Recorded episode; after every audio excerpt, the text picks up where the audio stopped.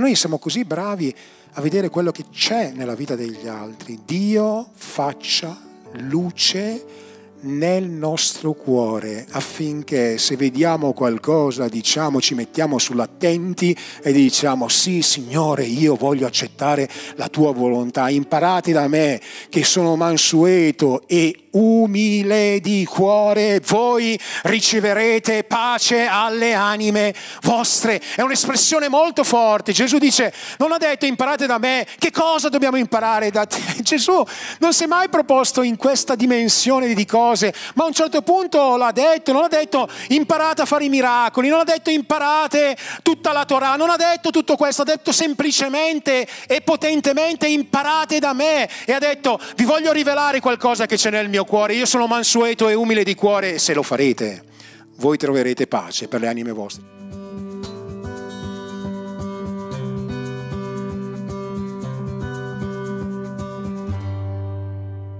Potete accomodarvi, vogliamo aprire le nostre Bibbie nel libro di Giosuè al capitolo 1.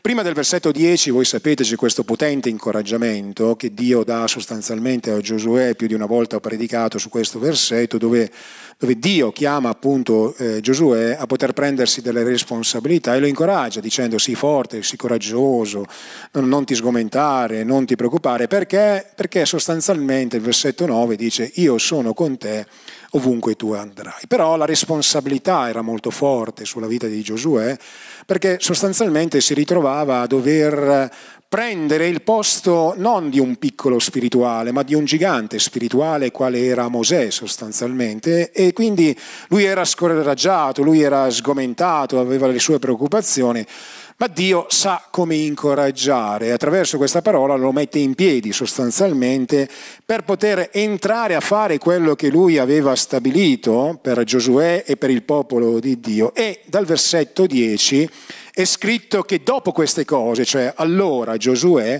diede quest'ordine agli ufficiali del popolo dicendo passate per l'accampamento e date quest'ordine al popolo. Preparatevi dei viveri perché fra tre giorni oltrepasserete questo Giordano per entrare a conquistare il paese che il Signore, il vostro Dio, vi dà perché lo possediate. Giosuè parlò pure ai Rubeniti, ai Gaditi e a tutte le tribù di Manasse disse loro, ricordatevi dell'ordine che Mosè, servo del Signore, vi diede quando vi disse, il Signore, il vostro Dio, vi ha concesso riposo e vi ha dato questo paese.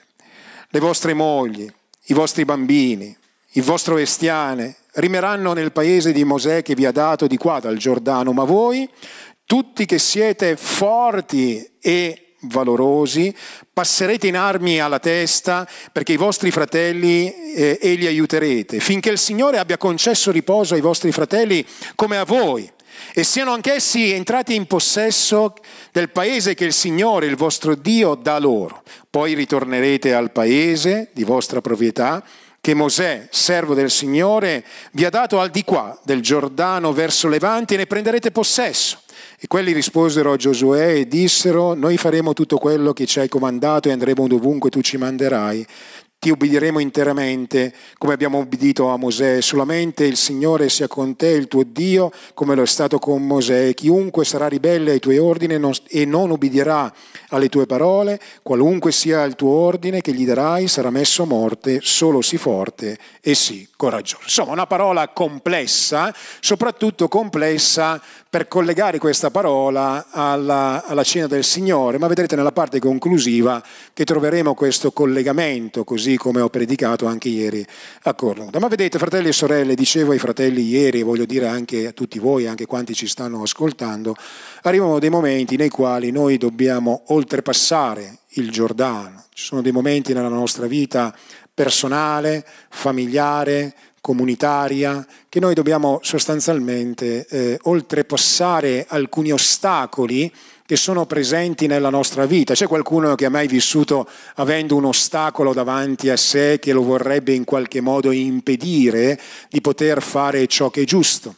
Alcune volte possono essere delle situazioni, delle problematiche, dei sentimenti, alcune volte che girano nella nostra vita e che vorrebbero in qualche modo lasciarci in una condizione, mentre Dio ha dato una promessa a chi, fratelli e sorelle? Ha dato una promessa al suo popolo. Dicevo ieri ai fratelli e alle sorelle, noi dobbiamo un pochino abbattere un po' questa idea che è quella di dire Dio ha una visione per me, Dio ha una visione per la mia famiglia, Dio ha una visione per il suo popolo, Dio ha una visione per la Chiesa e noi ne entriamo a far parte nella misura in cui noi viviamo all'interno del popolo di Dio ed entriamo non come individualisti, ma ci entriamo come un popolo che vuole raggiungere dei traguardi comuni. Il problema di queste persone che si trovavano trovavano al di qua del Giordano, lo vedremo più avanti, era proprio questo, che avevano perso di vista la visione comunitaria,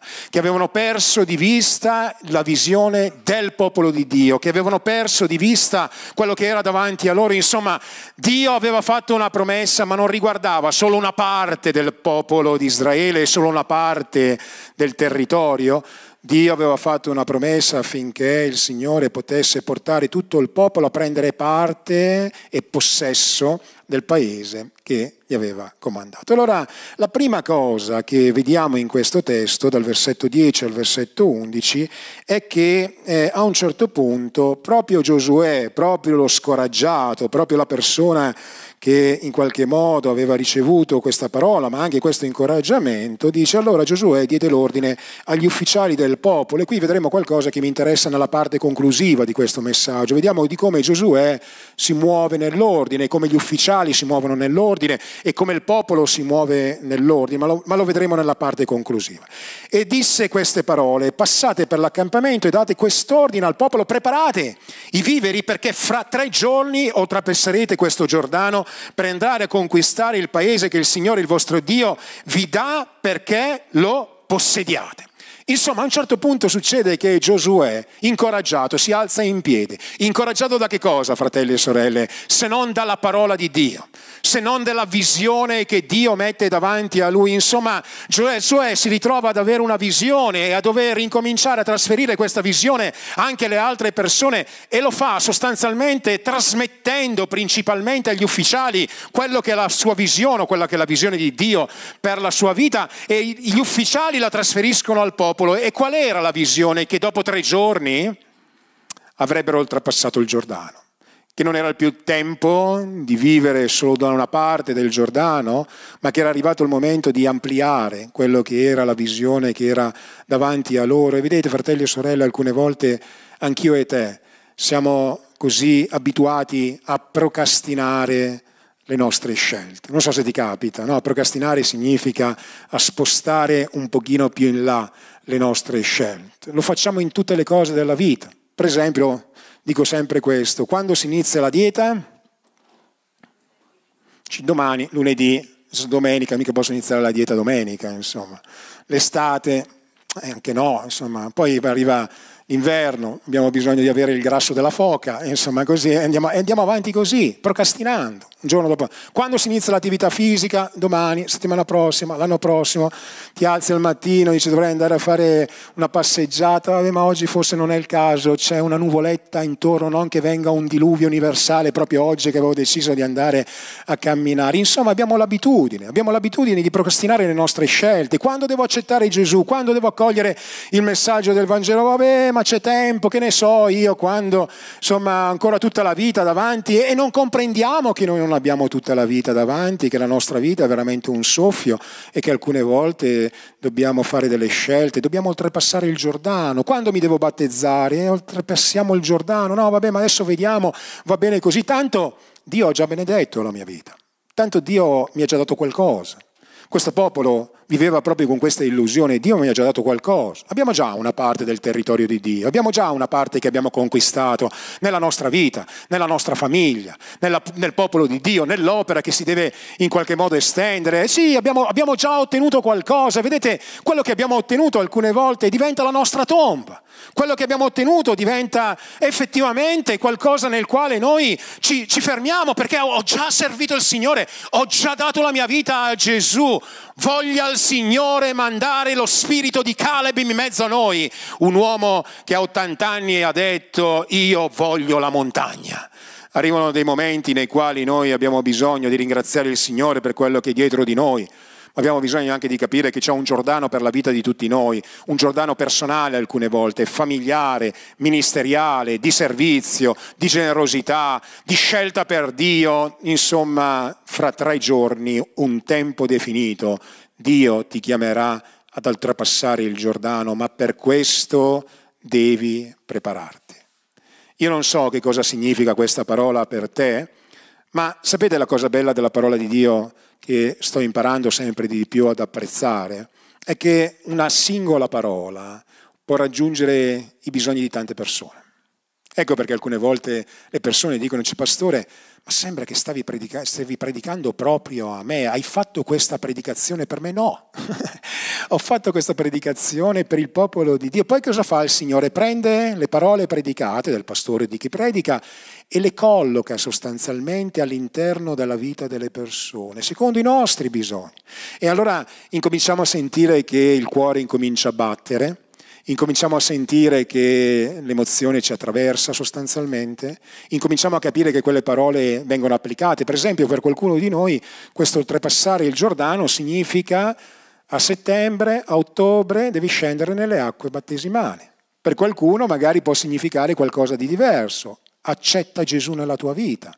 Per qualcun altro potrebbe significare prenditi le tue responsabilità, ma se vogliamo veramente entrare in quello che Dio ha per noi, fratelli e sorelle, dobbiamo staccare un pochino i cordami e dobbiamo allargare un pochino la tenda personale, familiare, comunitaria e dobbiamo capire che Dio ha in progetto per noi qualcosa di straordinario. Noi non ci fermeremo, fratelli e sorelle, non dobbiamo fermarci fino a che non saremo entrati in tutte quelle opere che Dio ha preparato per noi. C'è qualcuno che vuole dire amen a questa affermazione? Vogliamo entrare esattamente, non un centimetro in meno, non un metro in meno, noi vogliamo entrare in tutte quelle opere che Dio ha preparato per noi. Ma per fare questo deve succedere qualcosa profondamente nella nostra vita. Ieri con i fratelli di Cornuda io qui ho insistito perché ho detto guardate fratelli e sorelle, noi abbiamo ricevuto una benedizione, abbiamo ricevuto una parola da parte del Signore, abbiamo ricevuto dei beni, delle case, abbiamo ricevuto tanta benedizione nella nostra vita, però dicevo ai fratelli di Cornuda, ma devo dire anche alla Chiesa di Belluno, non dobbiamo prendere quello che abbiamo e semplicemente goderne personalmente, ma dobbiamo anche pensare agli altri, dobbiamo uscire da uno spirito di egoismo e entrare in uno spirito di generosità, perché i cristiani sono generosi, c'è qualcuno che vuole dire amen, i cristiani vivono nella generosità, i cristiani non sono persone che dovrebbero guardare solo la loro vita, solo il loro orticello, solo la loro famiglia, no, no, i cristiani si prendono cura di tutto questo e godono di quello che è la benedizione che Dio ha dato alla nostra vita, perché dobbiamo godere anche di quello che Dio ha dato alla nostra vita, ma non vivono solo per se stessi, non vivono solo per il loro orticello, non vivono solo la loro vita.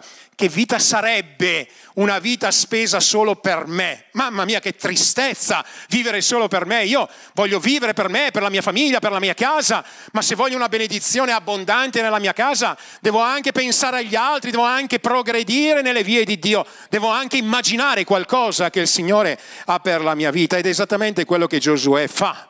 Perché vedete, qui non è che Dio manda un angelo, qui Dio manda Giosuè, qui Dio manda un uomo in carne ed ossa.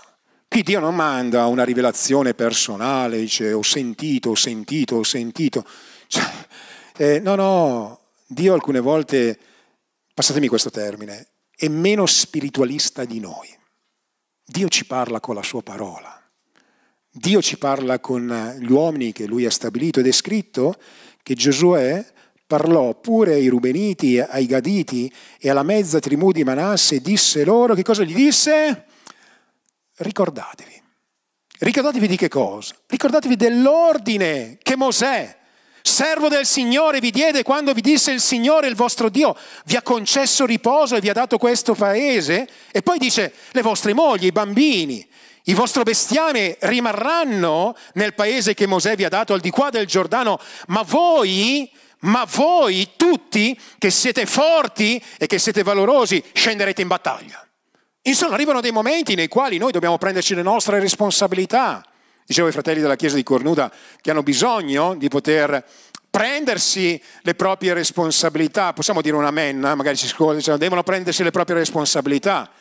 Ma loro devono dire amen anche per noi perché anche noi abbiamo bisogno di prenderci le nostre responsabilità. Anche noi dobbiamo continuare a camminare come abbiamo iniziato.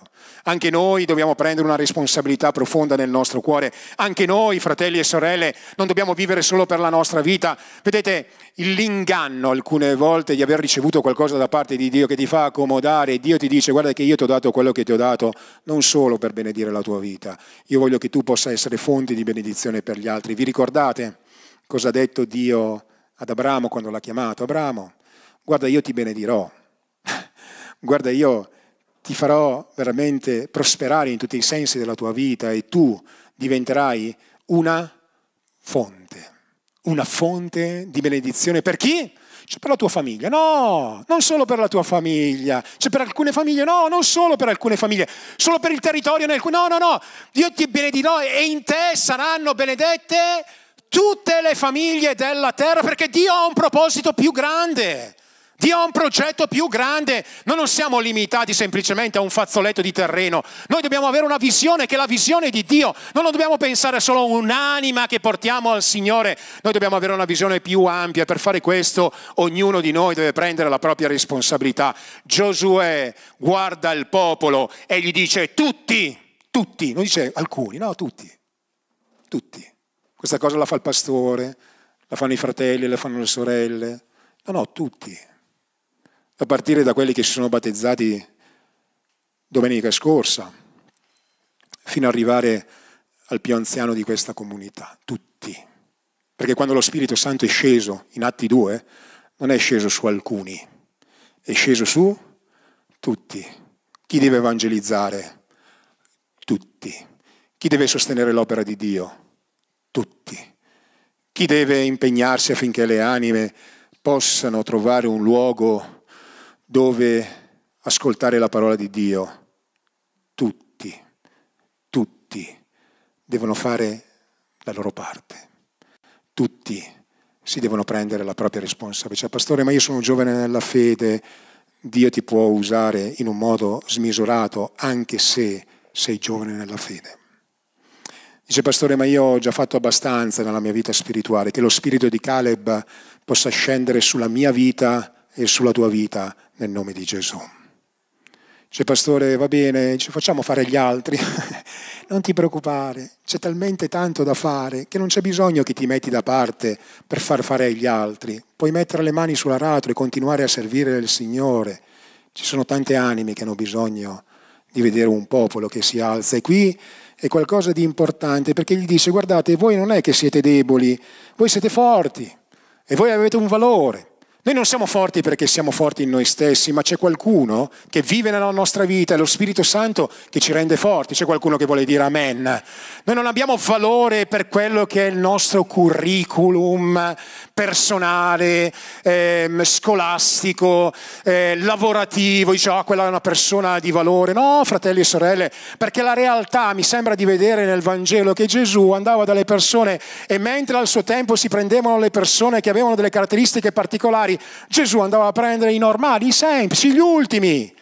Andava a prendere gli ultimi, andava a prendere proprio quelli che gli altri rigettavano e addirittura a un certo punto li chiama alcuni, non accettano e dicono andate fuori, prendete i zoppi, i ciechi, perché? Perché Dio si compiace di glorificare se stesso attraverso la trasformazione di uomini, di donne che non hanno un valore intrinseco, ma che con il suo aiuto, con la sua grazia possono diventare dei giganti spirituali. Ecco perché alcune volte Dio usa delle persone per svergognare la nostra vita, perché ci deve dimostrare che noi non siamo meglio degli altri, ma che abbiamo un valore. Abbiamo un valore per quello che Lui ha fatto per noi. Non dire che non hai valore, perché hai un valore. Non dire che non hai forza, perché hai una forza. Non dire che non hai dei doni, perché hai dei doni nella tua vita. Non dire questo è il lavoro che deve fare l'evangelista. Aprirei una parentesi, ormai qua sono tutti evangelisti, sono tutti tu, tutto di tutto, io dico ma com'è possibile che persone che dicono di essere evangelisti non portano nemmeno una persona al Signore? E ringrazio Dio per uomini e donne più semplici che invece parlano di Gesù, parlano la gente al Signore, è una realtà fratelli e sorelle, la chiamata a evangelizzare non riguarda semplicemente alcuni, la chiamata a evangelizzare riguarda tutti. Tutti noi, tutti noi che ci sentiamo di avere un'esperienza spirituale, tutti noi che ci pensiamo di avere un bagaglio spirituale, tutti noi, perdonatemi soprattutto le persone magari più giovani, nuove questa mattina, questa parola è una parola di responsabilità, tutti noi fratelli e sorelle, tutti noi abbiamo messo le mani all'aratro, tutti quelli che dicono io conosco la parola di Dio, io so come funzionano le cose, io so, hai una responsabilità, altrimenti tutto quello che sai, tutto quello che sei non serve a nulla, nulla. Che serve? A che serve? A che serve sapere delle cose se non le metti in pratica nella tua vita? Mm? A che serve avere un'esperienza, un bagaglio di anni di fede se poi non serviamo il Signore? A che ci serve? Abbiamo le stelline, no? Tante volte dice, quanti anni di fede hai? 30. Sporvelliamole un po' queste stelline. E io quando dico queste cose divento antipatico, lo so, anche negli anni sono stato un po' antipatico, quando ho detto che gli anni di fede non salvano nessuno. Sono stato un po' antipatico, ma è la verità, fratelli e sorelle. È la verità. Io ringrazio Dio per gli uomini e donne che hanno anni di fede, che servono il Signore, ce ne sono, grazie a Dio per questo. Ma le mie stellette, i miei titoletti, non me ne faccio niente, fratelli e sorelle. C'è un cartellino con scritto pastore, lo posso buttare nel cestino domani mattina. Non è quello che fa di me quello che sono. Quello che sono lo fa la grazia di Dio, la chiamata di Dio, l'unzione di Dio e l'impegno che noi profumiamo, cioè diamo per l'opera di Dio, quello, quello, quello fa la differenza nella nostra vita. Io credo, chiedo con tutto il mio cuore, fratelli e sorelle, che fino all'ultimo giorno della mia vita, pregate che Dio mi dia questa grazia, io possa servire il Signore e possa onorarlo fino all'ultimo giorno della mia vita, che Dio ci dia grazia. Ma per fare questo dobbiamo abbandonare l'egoismo, dobbiamo prenderci le nostre responsabilità, dobbiamo capire che tutti siamo chiamati a sostenere l'opera di Dio che tutti siamo chiamati a evangelizzare, che tutti siamo chiamati a sostenere in tutti i sensi l'opera che Dio ci ha affidato, che tutti noi dobbiamo essere uomini e donne di buona testimonianza, perché anche questo compromette alcune volte la testimonianza locale, quando qualcuno fuori dalla Chiesa si comporta nel modo sbagliato. Tutti noi, fratelli e sorelle, sono persone che dicono di essere cristiani e hanno lasciato dei disastri in alcuni paesi, dei disastri, dei disastri, ma veramente dei disastri. E poi vogliamo essere testimoni del Vangelo, vogliamo essere predicatori, vogliamo... ma dovremmo sistemare i disastri prima di andare dietro un pulpito a predicare. Prima sistemiamo i disastri, poi andiamo dietro un pulpito a predicare. Disastri. Ma noi vogliamo sostenere l'opera di Dio con la nostra testimonianza, con il nostro desiderio, con il nostro impegno, con la nostra presenza. Eh, dice pastore, ma ci parli a noi che siamo qui oggi? Eh, lo so, a chi devo parlare? Le segne. Andatelo a dire, no? no? Alcune volte. Prendi la tua responsabilità di presenza. È vero che ci sono delle belle giornate, ma io voglio onorare Dio con la mia vita e voglio sostenere l'opera di Dio qui, dove Dio mi ha chiamato posso avere il tempo per fare ogni cosa, ma il senso di responsabilità è quello, fratelli e sorelle, è quello di prendersi la propria responsabilità. Quando finisce un culto vedere se c'è qualcosa da fare, quando finisce un agape dice posso fare anche io qualcosa per sistemare, insomma sentire il peso della responsabilità, esattamente quello che noi chiediamo ai nostri figli quando sono nelle nostre case, diciamo devi crescere, devi prenderti le proprie responsabilità, lo fate voi? Se non lo fate incominciate a farlo perché è necessario che i nostri figli prendano le proprie responsabilità. Allora se vogliamo oltrepassare il Giordano, se vogliamo entrare nella visione di Dio, dobbiamo uscire da quella che è la nostra area personale, prenderci le le nostre responsabilità, incominciare a vedere che Gesù cresce nella nostra vita e tutti noi, tutti, vai a casa questa mattina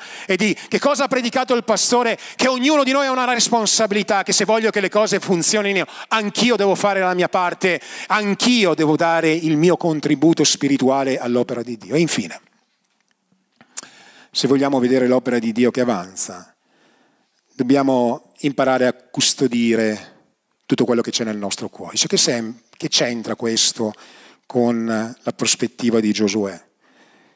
Ieri predicavo ai fratelli a Cornuda e, e dicevo che a un certo punto c'è un'affermazione molto forte qui, in questo testo, che è questa, dal versetto 16. Quando Giosuè parla a loro, queste persone rispondono a Giosuè e cosa dicono? Noi faremo tutto quello che ci è comandato e andremo ovunque tu ci manderai. Poi gli dicono ti ubbidiremo interamente, come abbiamo obbedito a Mosè, solamente il Signore, il tuo Dio, sia con te come è stato con Mosè. E poi aggiunge, poi vedremo la connessione con la Santa Cena questa mattina. Chiunque sarà, quasi una parola forte, ribelle, su questa parola voglio ritornare, ribelle ai tuoi ordini, sia messo morte. Non vi preoccupate, non uccidiamo nessuno, c'è qualcuno che ha pagato per noi in questo senso, lo vedremo più avanti.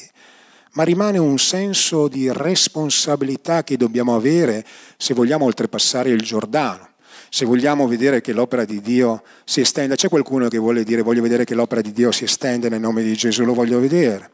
E allora vedete, ci sono dei momenti nei quali succede che noi dobbiamo incominciare a vivere quello che vogliamo che gli altri possano vivere. E ieri a Cornuda facevo questo esempio, no? Quindi mi perdoneranno i fratelli hanno, o le sorelle che hanno ascoltato la predicazione di ieri, perché ve l'ho ascoltata due volte, vuol dire che la dovete ascoltare due volte, insomma, evidentemente avete più bisogno degli altri. E, e, e dicevo, uno dei problemi dei bambini, sono belli i bambini, vero? Sono bellissimi. Ma i bambini hanno nella loro vita un, un, una particolarità che, che, mentre crescono sviluppano che cosa? Un po' di ribellione. Insomma, dicevo, ieri c'era Davide, che abbiamo presentato al Signore da poco tempo, e dicevo, non è che adesso Rino e Maria Rosaria vanno da Davide e gli fanno un corso intensivo di ribellione, di disubbidienza, di gratitudine. Però ho detto, preparatevi, perché anche se voi non gli fate questo corso intensivo sostanzialmente, succederà che i nostri figli a un certo punto, a vari stadi della propria vita, non, non, è che si esaurisce in un secondo, diventeranno un po' ingrati, non avranno gratitudine per quello che hanno ricevuto, e qui vedo che magari i genitori cominciano a dire, in effetti, non è sempre così, eh, poi eh, incominceranno l'ingratitudine, sapete che cosa porta la ribellione? Perché quando tu smetti di essere grato, incominci a sviluppare un sentimento di eh, ribellione e la ribellione che cosa porta? Porta la disubbidienza. E quindi succede che i nostri piccolini cominciano ad andare in giro per la casa, per la chiesa e diventano i padroni del mondo diventano i padroni della casa, diventano i padroni delle nostre relazioni, alcune volte diventano anche padroni della Chiesa, per favore aiutatemi in questo, a tenere un po' di ordine nella Chiesa, non vogliamo essere troppo bacchettoni, ma il giusto, insomma, no? insomma non voglio aprire troppe parentesi, se no ci apriamo troppo, però la realtà è che questo avviene, perché avviene? Perché c'è un sentimento, esattamente lo stesso sentimento che questo ammonimento viene dato a coloro che saranno ribelli, a coloro che faranno le cose secondo in quella prospettiva e quando noi andiamo a parlare ai nostri figli, che cosa gli diciamo, fratelli e sorelle? Che cosa gli diciamo?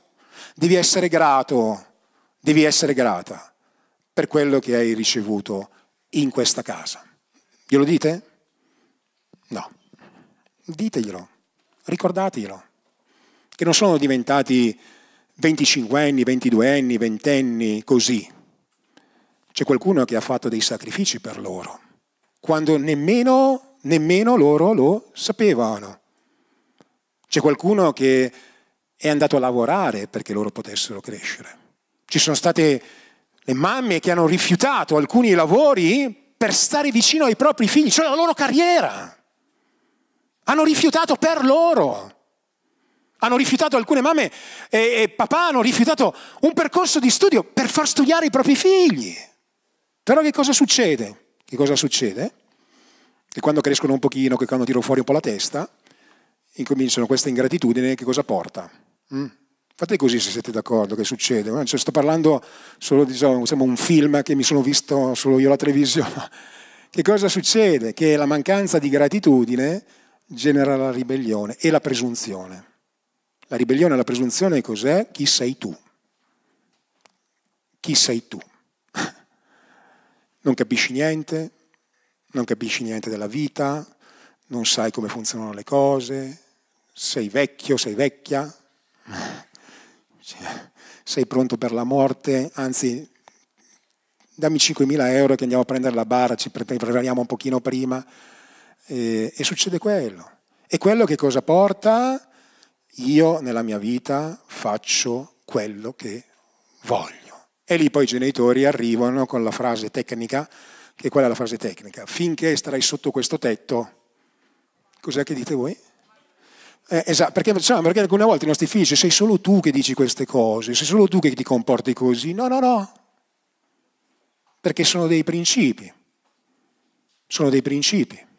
E vedete, questo non lo abbiamo insegnato noi, questo non è qualcosa che abbiamo dovuto mandargli all'università, fai un corso accelerato, un master. No, no, no, ma che cosa? Questa è una cosa che è lì, è presente, cresce, si sviluppa. E facciamo bene a combattere queste cose, facciamo bene a ripristinare alcune verità nella nostra vita, facciamo bene a lavorare sulla vita dei nostri figli, ricordandogli queste cose, lavorando sulla loro vita, lavorando sul loro cuore e facendogli capire che ci sono delle situazioni che si possono sbloccare semplicemente nella propria vita, semplicemente facendo le cose che devono fare, ognuno deve fare e deve prendere parte alla famiglia secondo il ruolo. Vi voglio dare un consiglio giovani, anche quelli che ascolteranno e se non ascolteranno, dice vatti ascoltare quello che ha detto il pastore domenica, provate a fare quello che dovete fare nelle vostre case e vedrete la trasformazione dei vostri genitori, che alcune volte devono tirare, devono tirare per poter ottenere qualcosa, per il vostro bene.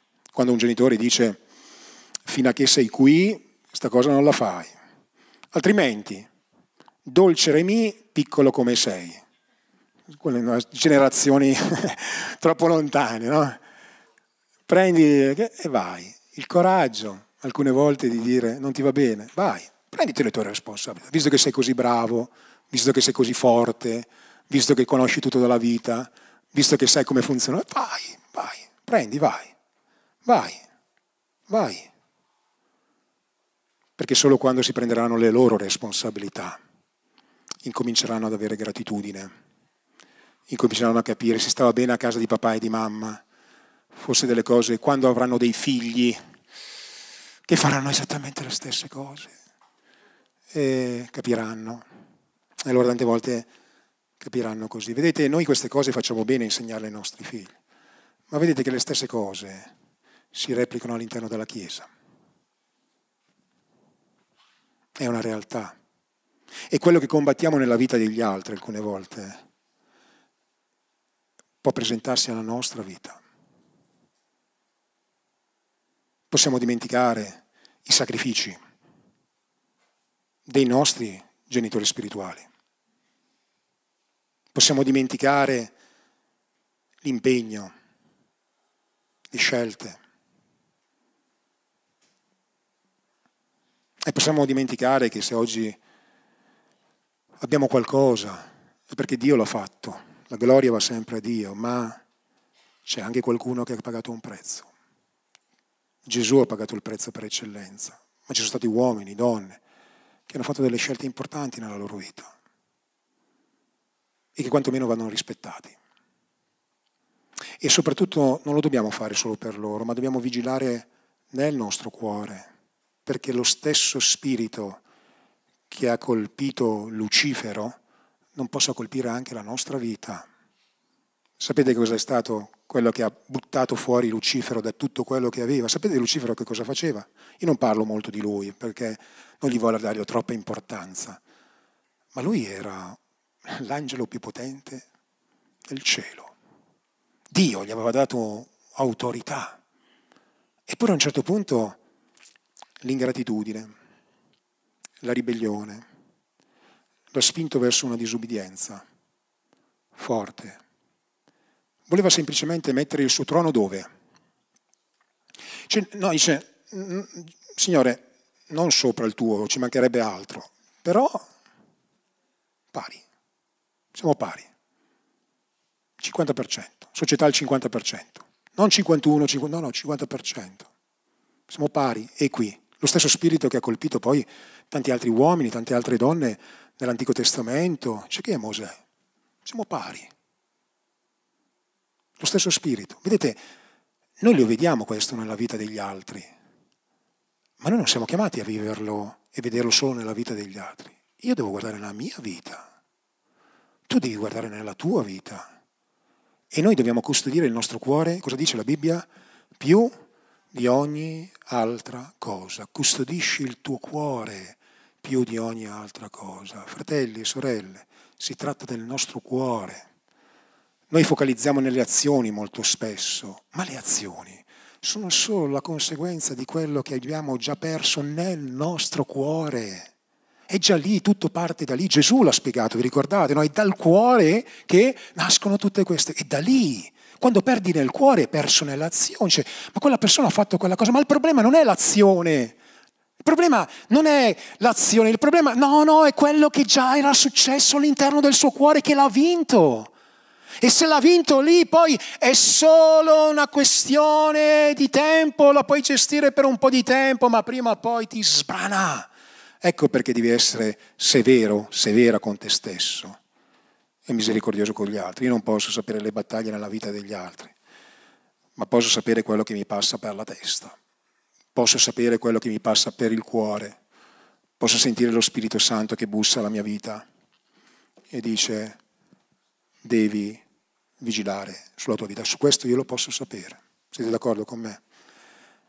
Io, c'è un canto che ieri abbiamo cantato che dice, mi è bastato solamente dirgli sì ed arrendermi al suo amore. E ho applicato quel canto dicendo, vedete, quanti combattimenti alcune volte che noi abbiamo nella nostra vita, nella nostra mente, nel nostro cuore, poi nella nostra famiglia, poi nella chiesa, poi nel lavoro, poi perché? Perché non sappiamo dire sì al Signore quando ci chiama ad umiliarci, quando ci chiama a fare la nostra parte, quando ci chiama a perdonare. Semplicemente perché non sappiamo dire sì, Signore, io accetto. E allora combattiamo con quello che è nella vita degli altri. Andiamo i mariti che vanno alle proprie mogli e dicono, oh, tu devi rispettare, scritto nella Bibbia che mi devi rispettare. Eh, ho capito che è scritto nella Bibbia che ti devi rispettare. Ma anche scritto qualcos'altro nella Bibbia. E questo lo sanno tutte le sorelle, i fratelli sanno tutto il resto, insomma facciamo il caos praticamente, no? Eh, e le mogli rispondono, quando tu mi amerai come Cristo ha amato la Chiesa, allora io ti rispetterò. Non funziona così. Ognuno di noi deve fare la propria parte, ognuno di noi, perché c'è sempre quel sentimento che viene fuori. Ma noi siamo così bravi a vedere quello che c'è nella vita degli altri. Dio faccia luce nel nostro cuore affinché se vediamo qualcosa diciamo ci mettiamo sull'attenti e diciamo sì Signore io voglio accettare la tua volontà. Imparate da me che sono mansueto e umile di cuore, voi riceverete pace alle anime vostre. È un'espressione molto forte. Gesù dice, non ha detto imparate da me, che cosa dobbiamo imparare da te? Gesù non si è mai proposto in questa dimensione di cose, ma a un certo punto l'ha detto, non ha detto imparate a fare i miracoli, non ha detto imparate tutta la Torah, non ha detto tutto questo, ha detto semplicemente e potentemente imparate da me e ha detto vi voglio rivelare qualcosa che c'è nel mio mio cuore, io sono mansueto e umile di cuore, se lo farete voi troverete pace per le anime vostre. C'è qualcuno che vuole pace nel nome di Gesù, c'è qualcuno che vuole lo shalom veramente di Dio nella propria vita, c'è qualcuno che vuole dire Signore io non voglio più combattere, io sono stanco di soffrire, io sono stanco di avere tutti questi combattimenti nella, nostra, nella mia vita. Beh, allora devi dire semplicemente di sì a Gesù, devi accettare, devi accettare quello che il Signore ha stabilito per la tua vita, devi dire io sono parte integrante dell'opera di Dio, ma non voglio più combattere dentro di me. Voglio semplicemente essere mansueto e umile di cuore e troverò pace alle mie anime. Dio ti userà. Perché nella misura in cui noi non combattiamo più per delle cose, è il momento nel quale Dio ce le dà. Sapete, funziona così. Quando tu dici mi arrendo, Signore, non contendo più,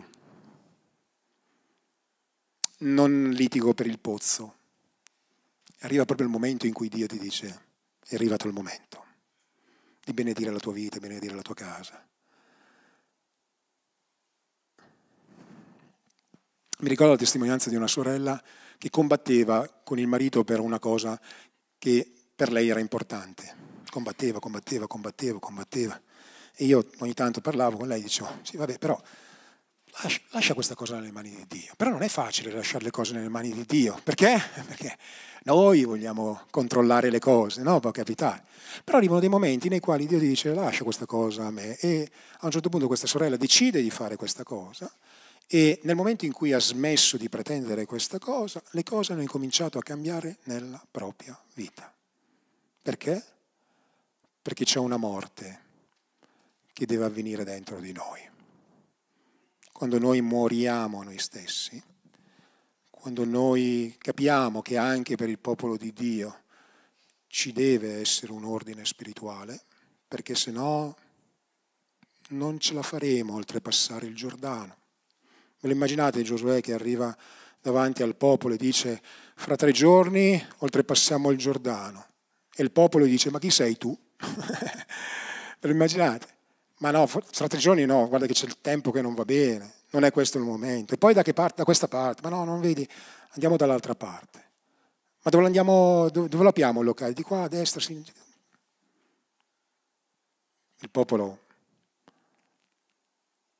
prima gli ufficiali, poi il popolo accettò tutto quello. E allora io questa mattina ti voglio dire, concludo. La Bibbia dice che tutti noi abbiamo peccato, siamo privi della gloria di Dio. Tutti noi abbiamo peccato, non è la verità? Tutti noi abbiamo sviluppato ribellione alcune volte. Tutti noi in qualche modo, chi più o chi meno, possiamo combattere. Dicevo ieri a Cornuda, nella Chiesa non si dovrebbe parlare di gelosia e di invidia, non si dovrebbe parlare di insubordinazione, di ribellione, non si dovrebbe parlare di queste cose, ma si deve parlare, perché la Bibbia ne parla. E quindi questi sentimenti possono bussare il cuore della nostra vita. E se prendessi questo testo, dovrei dire morte. E effettivamente esiste una morte non fisica alcune volte, ma spirituale, che avviene nella vita delle persone che rimangono in quella posizione. Ma questa mattina ti voglio dire che non hai bisogno di morire oggi perché qualcun altro è morto per te. Il suo nome è Gesù. Qualcun altro è morto per la tua ribellione. Il suo nome è Gesù. Qualcun altro è morto per, la, per, la tua, per il tuo peccato. Il suo nome è Gesù. Lui, lui è morto per te. E perché lui è morto per me, io oggi posso vivere. E perché lui ha dato la sua vita per me, io oggi posso recuperare. E perché Lui è stato così buono con me, perché ha versato il suo sangue per la vita nostra. Allora io oggi posso ricevere perdono. Dice, pastore, ma dove mi trovo? Ma tu sai le parole che hai utilizzato questa mattina?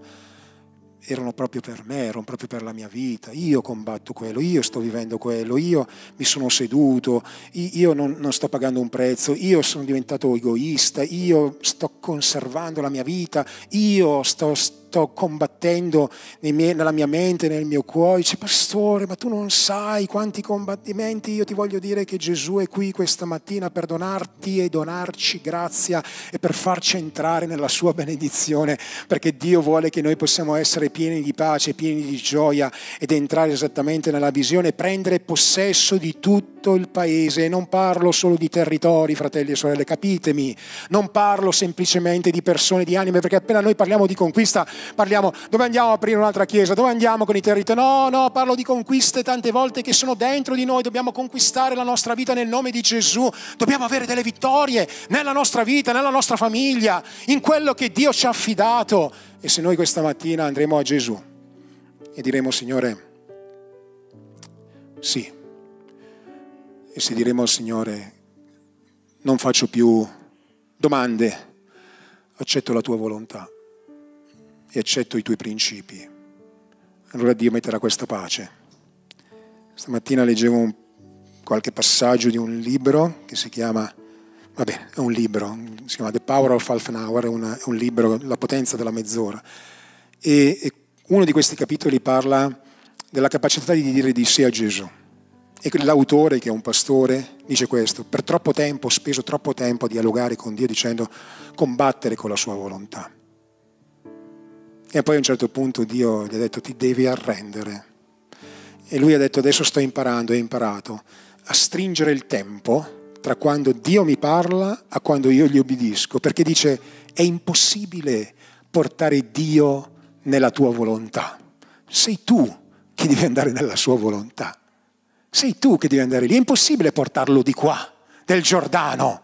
Dio vuole che tu oltrepassi il Giordano. È impossibile tenerlo qua, no, devi portarlo là. Non ho utilizzato la metafora del Giordano, ma la utilizzo io questa mattina, questa metafora. E allora se io questa mattina dico, Signore, aiutami, perdonami, donami grazia, non dovrò morire, ma dovrò invece ricevere grazia. C'è qualcuno che vuole ricevere grazia questa mattina? C'è qualcuno che sente il desiderio di poter crescere nelle vie di Dio? Ed è bello, fratelli e sorelle, guardate quanta ricchezza, no? Vedere bambini, giovani che, che, si aprono alla presenza di Dio, eh, vedere, vederli attenti alla parola, attenti alla parola. È veramente solo un miracolo di Dio. Rimaniamo nella volontà di Dio, Dio ci farà prosperare a 360 gradi. Vogliamo alzarci?